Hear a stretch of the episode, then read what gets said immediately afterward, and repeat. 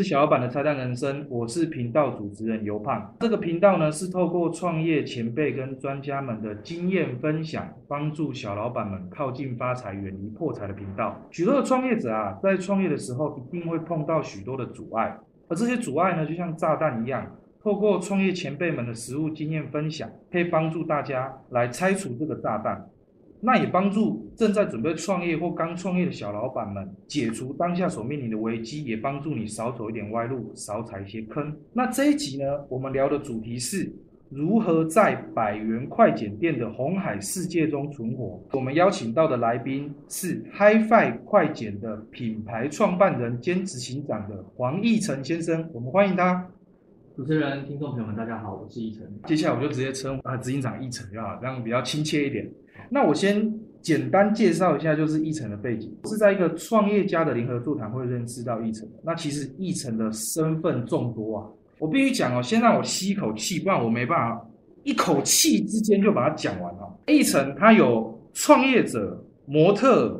美法科老师、慈善家、演员，最后一个身份他最特别，他还是一位发明家。他发明了减法清理用的活动柜装置，而且他总共有两个发明专利，一个在台湾，一个在大陆。这一般人可能不太知道，说发明专利在台湾有多难取得哈。简单来说，就是要拿到发明专利是非常不容易的事情。好，那同时呢，他会的音乐嗜好。还有就是他会的这个运动种类啊，有像发型艺术、雕刻、绘画、摄影、钢琴、篮球、高尔夫、登山、浮潜，甚至还取得国际潜水员的资格。同时，也是二零二一年台中市优秀青年创业家的得奖人，还有二零二二年园林国际青商会的法制顾问。再来，他在二零一七年所创立的 HiFi 快剪，至今五年多的时间，总共有六家店，三家在台中，三家在南投。另外还有一个发型学院，提供无经验者的技术培训跟发型师的在进修学习。他擅长的工具呢，这个就厉害了。除了剪头发的剪刀以外，你觉得他还会有什么？我告诉你，他还会拿电钻、扳手、绳梯、线锯、水泥抹刀。我跟你讲，最后一个一定要讲，为什么是水泥抹刀呢？我看他一张 IG 的照片，他连店面前面的花圃都自己敲掉砖头重新砌，LED 灯的招牌自己来装，店面要砖口自己钻。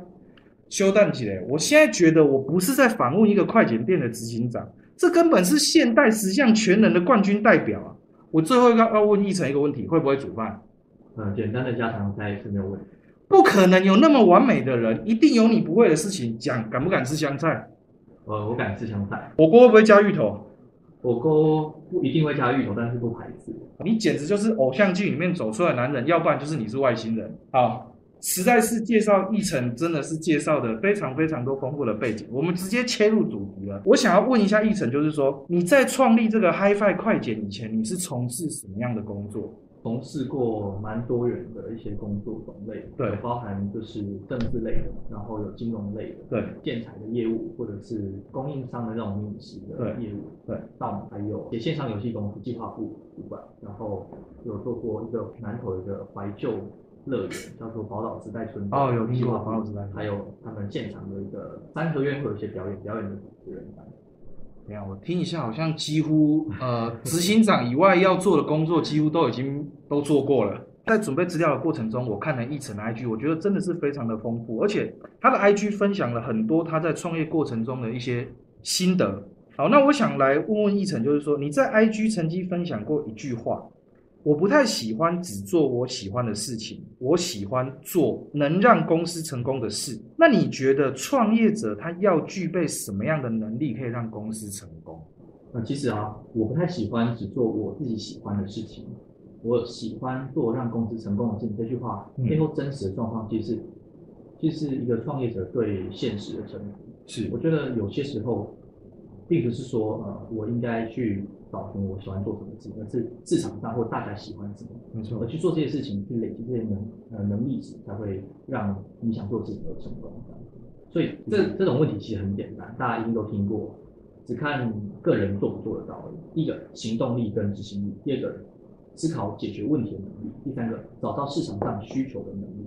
那第三点就回到我前面所说的，我们这个世代很多人都追求。小确幸，追求着小小自我的认同，嗯，追求着自己喜欢的事情，而不是市场上喜欢的事情。那市场喜欢什么事呢？其实这种心理无法获得市场市场认可的时候，无法让市场接受，那我们去谈何成功呢？好，那你刚刚提到第三点是市场上需要什么嘛，对不对？其实这个跟我想要呃跟你聊的下一个问题就是关键的。你选择以快剪作为你的创业项目，我就想要知道说你为什么会认为说百元快剪是这个市场上所需要的，而且你为什么选择这个项目来作为你的创业的选择？一开始我大概高中、大学就定在这个本科系。所以说，一直以来也希望能够学以致用，然后通过这产业来帮助，就是更多人这样子。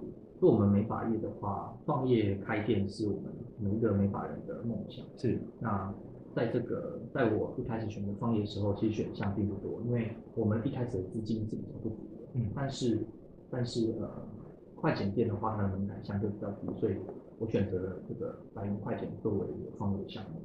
百元快剪啊，其实就利润来说，我也有一个点很好奇，就是第一个百元快剪店它不算是少数，而且在我的理解里面，百元快剪店它相较美发店，因为它的客单价相对的低嘛，代表说他的客人数量可能必须要是一般美发店的好几倍，他的利润才追得上去。嗯，哦，那像你当初在选择，呃。开立这个百元快剪店的时候，你怎么去克服？怎么去克服？哎，客单价是偏低的，我怎么能确保说我客人的量是够撑起我的店的成本？好，其实这问题很简单，嗯，这句话就是以量制价。以量制价，如何做到用很多的量呢？是，那当然我们就是很清楚知道说，我们的价格已经算是平价，相对大家都消费得起。对，所以我们在从店内的装潢就开始。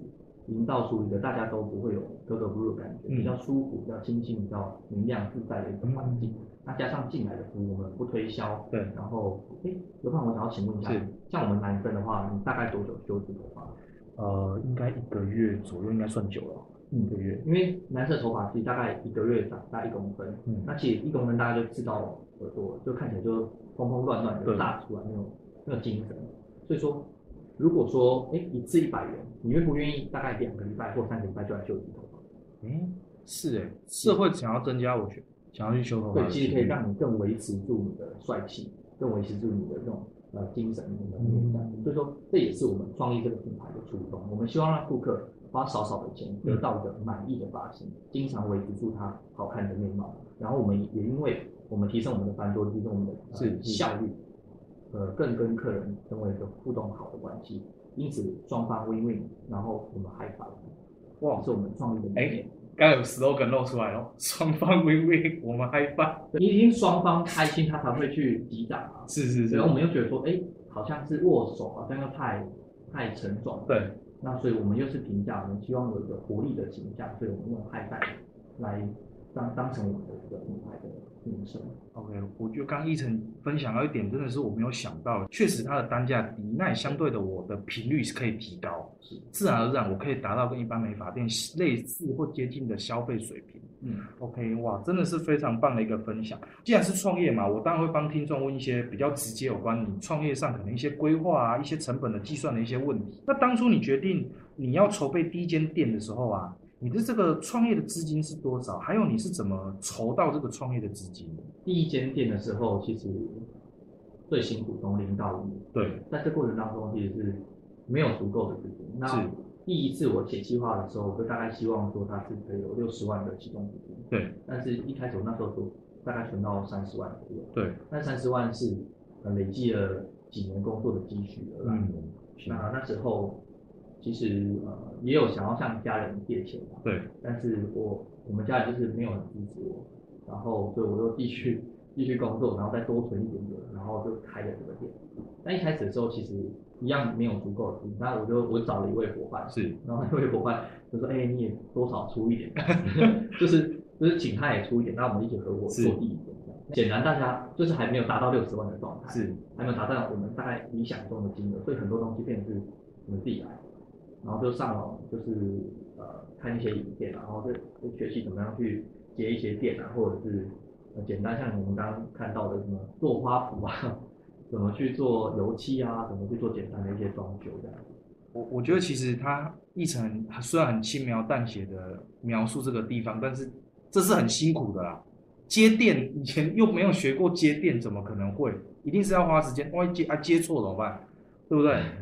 哎，还装 LED 灯你是能学的吗？这个真的很猛哎。其实现在频道的哦，OK OK 多的。不不过我觉得一成他想要跟大家分享的是说，其实当你成为一个创业者的时候，你一定会有资金不足的时候。而且他刚讲到更关键的是，他曾经也跟家人寻求资源。可是待会我们也会聊到说，在创业这件事情上，家人的看法是什么？当下我想要创业，可是我的家人没办法支持我的时候，一成他也是自己很努力的，自己去筹款，不管是工作或者是找合伙人一起来加入。好，有一些开店的创业者，他是会选择直营或者是加盟的模式。那我想要请教你，就是说，当你决定开设新店的时候，你是采取直营的还是加盟的？那可以告诉我们的听众说，为什么你会这样选择？嗯，我们从以前到现在都是用直营的方式。哦。一个是我们也苦无管道去做加盟。那应该讲实际点的话，就是说，我们希望它能够维持着我们希望呈现给顾客的这种感觉，是，也维持我们想要传达给顾客的理念。就像有我刚刚提到的 HiFi 啊，创造双赢这种精神这样子。那因为我们希望品质服务，呃，这些东西都能够在掌控之中。应该是说，从技术的转到企业经营、企业领导的角色时候，还没有那么多的学习去做好加盟管理的这个东西啊。所以说，我们就先从我们会的，然后先把我们会的做到比较好，做到大家认可，再来谈之后的事情。这点真的是非常重要，因为举最近新闻看到的例子啊，饮料店这个廖老大的加盟店 啊，我不是要影射谁，但是我只是分享，就是说这个加盟店的管理其实它真的很复杂，嗯，因为你要求各个加盟业者他要跟你的总店是一样的品质，这一点就很难了，所以容易有良率参差不齐的话。对啊，那毕竟你是创业者，你的品牌是你创造的，可是。加盟业者，他跟你是不是相同的，能接受相同的文化理念、相同的 HiFi 的理念、相同的服务品质？这个你还不确定哦，不是签了加盟合约就一定能确保这件事情。所以在初期的时候，你选择用直营的方式，很谨慎的控管你的品质、企业文化跟服务的内容，是非常棒的一个分享。我其实，在你的 IG，我看到你开新店的时候。你也会需要征求人嘛？是，就是设计师的部分。哎，不过比较特别的是，我发现你有特地开设了一个美发学院、发型学院，你愿意去培训没有经验的人。对，这边我就会想要好奇，就是说，第一个就是你为什么会想要去培训没有经验的人？因为一般的企业家他需要的是可能集战力嘛。嗯，我既然请了这个人，他来就是要立刻能为我产出这个产值。你为什么愿意投入时间成本，甚至其他的成本，老师的人力、你硬体的设备，其他的你可能原物料的一些成本，去重新培训都没有经验的设计师？为什么你会做出这个决定？其实相对集战力，当然是市场上最最优的选择。那如果没有集战力的选项的时候，我们也希望说，透由我们自己建立的，嗯，从零到有的这种呃培训服务员一个平台来去。来去建立我们的呃这种品质的认可的 DNA 在里面。那所以说，当然我们一方面相信说，呃人都是善良的。那十个学员如果能够有一两个也好，愿意留在我们的公司留任，那都是我们最宝贵、最珍惜的资产。就算他们待在海外，其实我们会这样祝福他们，因为我们有中职店长的计划，甚至是开店辅导的一些计划，能够让他们学到东西，然后开枝散叶，也是我们。能够感到骄傲的事情，也因为这样子，其实我们也多了一个社会责任，去多养活一个家庭这样子的想法。我觉得换个角度这样讲，就是我觉得开设办学的一个初衷。我就刚听到一个真的蛮感动的地方，就是你与其给人家让他吃鱼，不如教他教会他怎么钓鱼。对对对。那一起讲到这个啊，是我们长期都有在做一些公益，然后有一些公益的一些机构，我们知道育幼院。然后我们也想过说，如何透过不只是帮他们剪头发，我们还能怎么做这样子？所以，我们其实有在募集一些资金或者是企业的赞助，来去推动这样子呃这种爱心列车的活动。然后，主要一个工作的一个项目，就是希望能够把我们的讲师或者是这些小朋友，让他们以后可以有学习发的机会，然后让他们以后在社会上能够生存下去的一些技能。我觉得真的很感动，因为大家看不到那个议程的表情啊，我跟大家形容一下，我就刚刚看他眼神有光，你知道吗？因为他刚其实讲到一个很关键，就是这个社会的贫富是有差距。那当然，你在弱势的家庭中的孩子，你要获得学习一技之长的机会，或者是说你要在这个社会上生存，是很不容易的。可是当你看到育幼院的孩子们有需求的时候，你甚至已经帮他们铺到，帮他们预备到筹划资金，让他们在成年的时候有机会学习美法这样子的专业，甚至在店内或者在这个美发业界有。一个生存的机会，真的是非常不容易的事情。之后我们把相关的讯息再放在那个简介里面，跟跟大家分享议程的这个计划，这样子。可以，就是我们出力，然后大家一起来，就是出钱。好好，OK，很棒。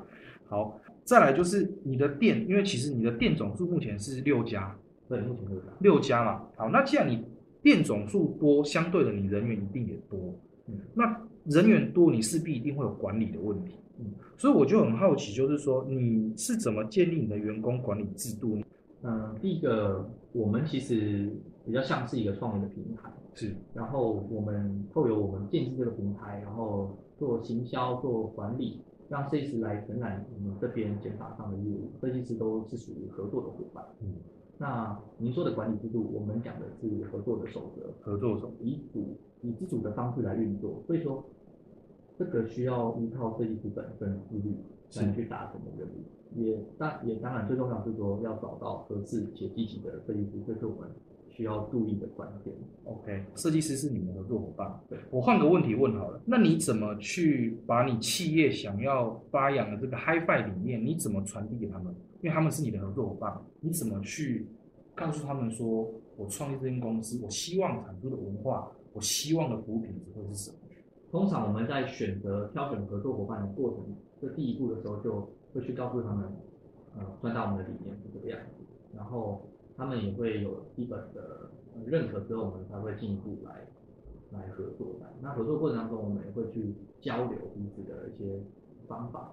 那如果说我们大家选择最好的方式，能够，因为我们的店家就是提供减法的服务，是，这是我们获利的方式。如何让如何继续提供更有竞争优势的服务，那是我们所想要追求的。所以，我们还我们会比较开放，就是让大家都可以一起讨论，一起更好，也让更适合的人在更适合位置。比如说，有些人比较喜欢想想方案，喜欢细化，然后有些人喜欢剪头发，有些人喜欢哎加入我们的学院的部门，他也可以来做展示，甚至是可能加入我们的管理的团队。嗯，这个是。我们的方式或选材、育才、用材的方法，然后但主要都是比较开放民主的讨论。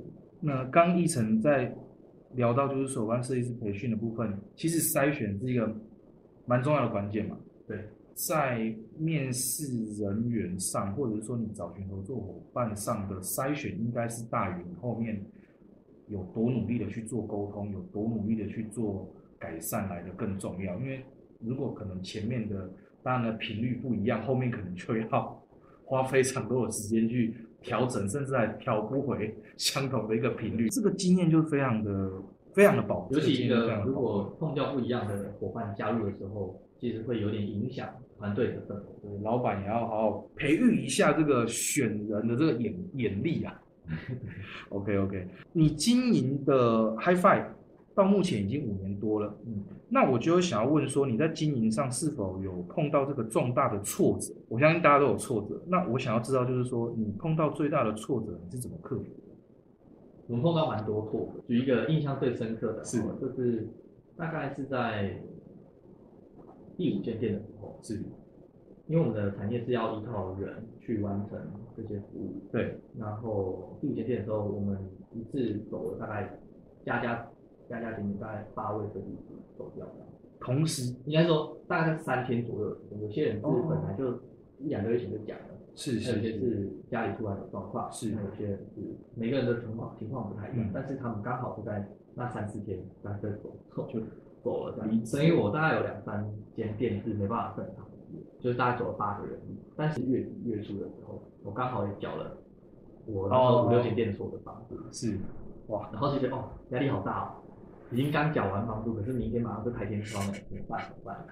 然后当我们就是还是很镇定，找每一位设计师谈啊，说哎，了解每个人状况，是不是真的无法留下来？是，然后找到最后一位设计师讲说，他跟我说，嗯，哎，我做到今天哦，我真的很无言，然后就想说你想清楚了吗？然后他就说他已经想清楚了，然后我就说我就写也很潇洒，然后哎想说就是盯住这样，你想清楚，我我还没想清楚，不是，我就故作镇定这样，然后就故作潇洒，然后 OK 好好，然后很潇洒就转头上车，然后一上车就开始崩溃大哭这样，就是有点怒吼这样子，然后有点就是流眼泪，然后然后大概两三分钟的时间，然后就感觉无法呼吸这样，是，但是想一想就赶快就是回到办公室，然后赶快翻阅以前来面试来来一起要合作的这些伙伴的电话。他们以前可能有一些原因，他可能跑到其他的地方了，是他们就没有来我们这边。然后我们就再问看他们，哎，有没有有没有想要再过来啊？甚至是找以前的朋友、以前的同学，然后以前的老师，然后电话一直打，然后才找到机会临时可以帮忙的。但是那时候我也是自己，也是就到店里面去直接开店服务客人，是一个人成立一间店，继续这样子做。然后但这也是其中一个我们必须要把学员继续做好的，才能不断有我们是技能的条件对。我觉得刚那个一晨分享到，就是说很淡定的谈完最后一位设计师转头上车的时候 的那个状况啊，不是只有他有啦，我我看过他也分享过 IG 的其他也是创业者的伙伴，曾经都到月底了，可能客户有一些款项的问题，还要为了要还要请客户吃饭才能把款项 拿回来的一些例子等等的。所以其实创业者面临到的这些都是很重大的困难。他你现在听他讲的，他说很轻松，很笑一笑就过去，可是你想象不到他当下他面临到那个压力是什么样。他最后还是哭完盯起来，电话打下去，赶快把人找回来，店明天要继续开。我如果今天是员工，我 who care 这些事情啊？所以我觉得大老板最大的不同就是要解决问题的能力，因为已经是最后一道防线。如果我也觉得躺平，那真的 就真真的就躺平了。对啊，因为就是完全还是要哎眼泪擦一擦，然后把跪坐在地板上的那个经理那个馒头人，然后下着雨，然后聚光灯照着我那个画面，然后起起来，然后把膝盖拍一拍，然后继续要想办法怎么样继续往前走。这就是我觉得呃，如何克服困难的最重要心理的这个东西，自己要振作自己。对自己要振作，自己要帮自己打气啊。因为频道听众其实有一些他是准备创业的人，或者是已经在创业的人，希望也大家要做好这样子的心理准备。如果你还没创业的话，你必须要很清楚的理解到说，当你要创业扛下一个品牌的时候，你你没办法去跟人家说啊不行了，我没办法解决这个问题，而是你要去赶快想这个问题你要怎么解决。对，OK，刚提到了重大的挫折，那也可以跟我们分享，就是你经营到现在有没有令你就是印象深刻的一些，哎，你觉得是很值得回味的事情，这样子可以跟我们分享一下吗？有哎、因为我觉得一路走来，你会有很，尤其站在经营者的角度，你会有很多的挫折，包含呃对内、对外、嗯对厂商、对客人等等。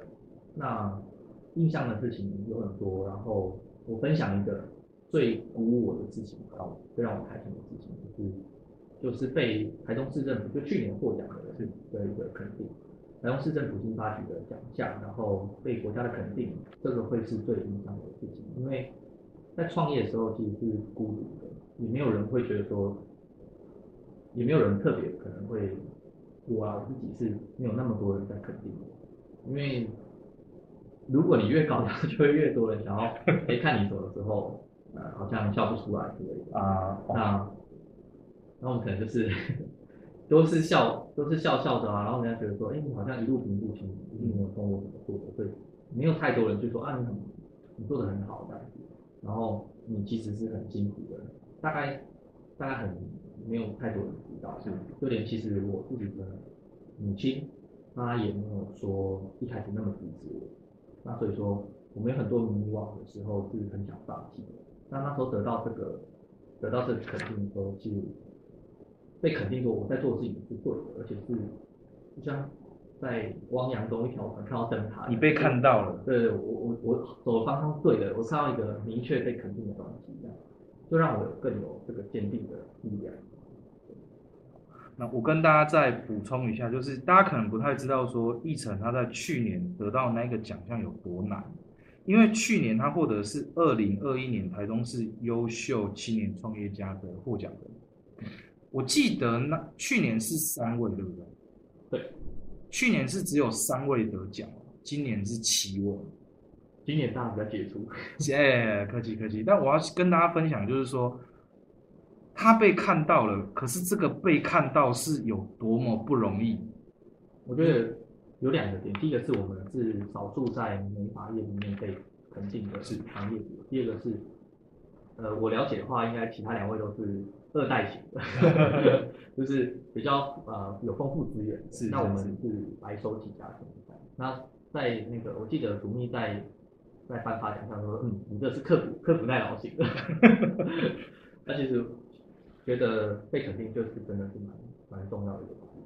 是是是，在还没有被看到之前，你看一晨，甚至其他的创业者是必须要自己为自己打气的。对，然后自己振作之外，其实不断的在做可能我认为啊能做的公益啊，也是在还在学习当中就开始做东西，然后也做东给。哦，我发现你也有好像会安排。呃，设计师们到像长照机构，或者是像呃一些安养中心去做公益减法的活动，对不对？因为我们公司有编列一个预算，然后就是会让设计师去打造机构，我们在台中就配合一些呃收容中心啊、机构啊，或者是刚刚提到育幼院的设计嘛，然后让让让设计师也能够看到社会上被需求的一些一些人群，然后。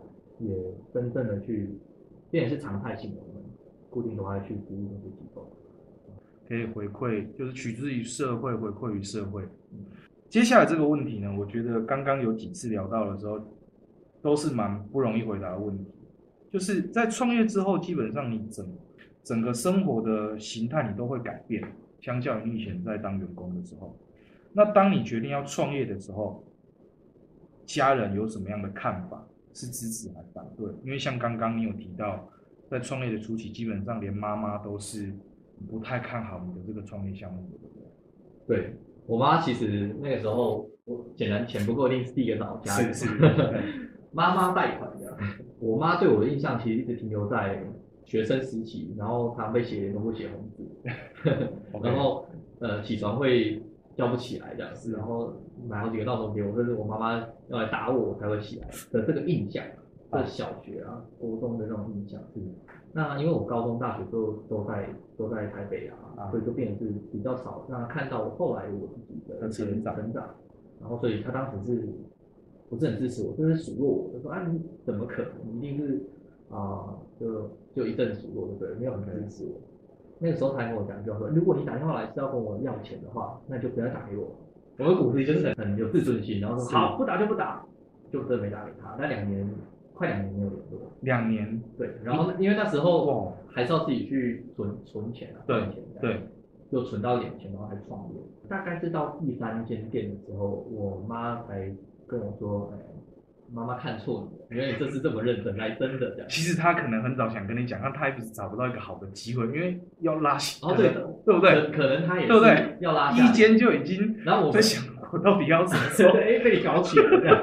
第二件，哎，对，越晚讲越不好，赶快讲。然后到第三件的时候，他就他就跟我讲，其实因为我那时候也没有想说有自尊心主动跟他联络，反正他先讲，其实对我也好，然后关系有更好比较好，因为你刚刚提到说，呃。家家人就是那种心态的改变。对我来讲，嗯，因为有一句话说“修身齐家治国后平天下”，我觉得最终还是要回归到说家庭还是要和乐和谐的，就还是和好。妈妈，我知道你应该也会听这一集。哎，奕晨是想到你哎，才这样坚忍撑下来的。OK OK，真的是。其实很不容易，我会问这一个问题，就是我这个频道不是除了跟大家聊创业经验，我还要跟大家聊，就是说，你创业不是你一个人的事情，基本上是跟你家庭有关系的事情，它会影响到你跟家庭成员之间的关系。当你在外面寻求不到支持的时候，你第一个一定是找家人嘛。所以其实奕晨他刚才跟我们分享，就是那你的家人当他没办法立刻给你资源的时候，你你要怎么办？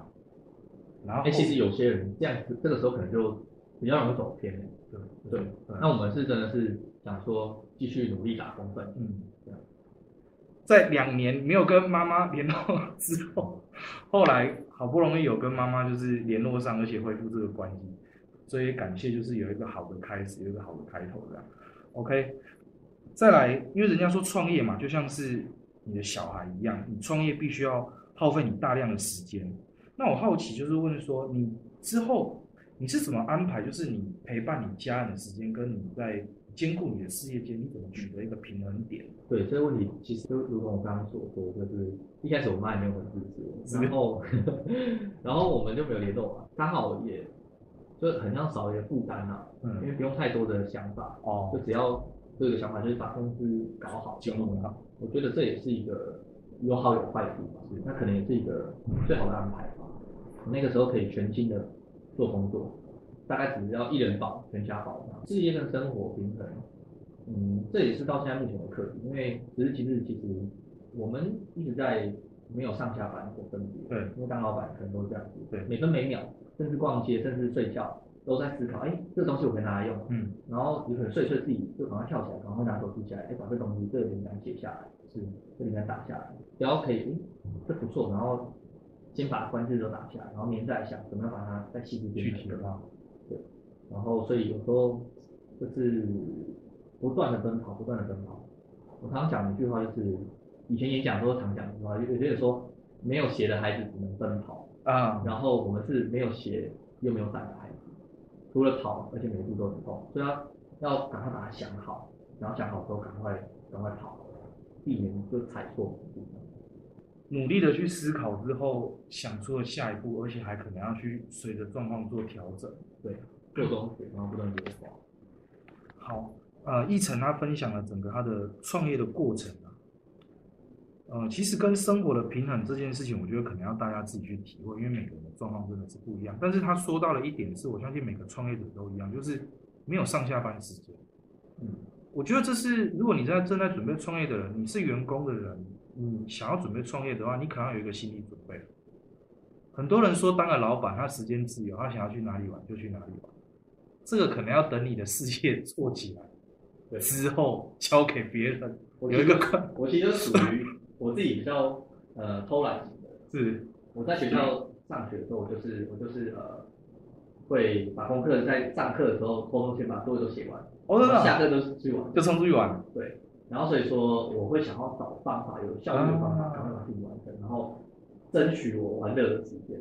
嗯，那我就很就是出社会之后，我也很清楚明白我应该是这样的个性的，是。所以我就变成是我要当老板，想到一个制度，想到一个方法，让我自己可以腾出我自己的时间去吸收新知也好，听讲座，然后像刚刚你刚刚前面讲的那一大串，去各种旅游、各种运动，就是赶快把自己安排好，这样才能有其他的时间可以去规划自己的生活。也是哦，如果没有这样子安排的话，不然怎么拿到国际潜水员的资格呢？OK，毕竟你在这个百元快剪的领域其实是前辈啊。那在节目最后的部分呢、还是想要来请你给大家一个给听众一个建议，就是说有没有什么是你想要给他也想要投入百元快剪的这个创业者们一些小小的心得，这样在最后的部分。好，谢谢。我觉得撇开快剪的话，不管任何行业，一开始都不用是一定要是只想要赢而去创业，只想要呃最强或者是想要赢得这场东西，应该是你要先想办法让你自己或者让你的品牌活下来，活下来呃，活有些活活下来才有机会赢，呃而不是赢了人才会活下来。活下来才有机会赢。对，活下来才有机会赢。那先先让你的品牌继续存活，存活一年以上、两年以上，然后再在当中再继续突围而出，再往上更好。那当然，如果回归到百元快钱的话，其实这个创业门槛相对低的产业也也比较容易让就是技术者容易会有想要呃开店的想法。嗯，这情况下可能会让我们产业一直不断的分裂。那可能后面的经营者会会更辛苦这个会是一个比较大的方向的考量。嗯，也许可以可以一起来合作，因为我们也行之有年，有一些经验值了，然后我们来来设设法让，因为今年我其实也有接任我们南投县呃理想法工会的理事一职，那站在工会的角度，希望可以可以让更多同业可以更好，这是这是我想的。那当然，如果你是一个创业者，你也想做了，我觉得你就确实的去。呃，执行你要做的事情，把你想做的目标跟你的可行性的方法全部都列举好，然后保持自律且规范自己的状态，然后相信你们一定也会成功，甚至可以比我更好。谢谢。好，这个一成真的很客气。好，那一成刚有提到，其实一个关键的部分就是有合作的机会。嗯，那之后啊，我们再把这个怎么合作的机会，我们把它放在。呃，我们 podcast 的简介里面，嗯，可以来跟大家分享分享，好不好？好，OK。在节目的最后呢，啊，每次我都会讲，大家就再听一次哈。如果你是独资合伙、个人工作室、艺人公司或是夜市摆摊的小老板们，只要你愿意分享你的创业故事，欢迎跟我联络，我们可以再约个时间聊聊。那今天呢，我们就很高兴的感谢奕晨来参加我们今天的创业人物访谈。好，感谢你，谢谢尤胖，谢谢大家。OK，拜拜。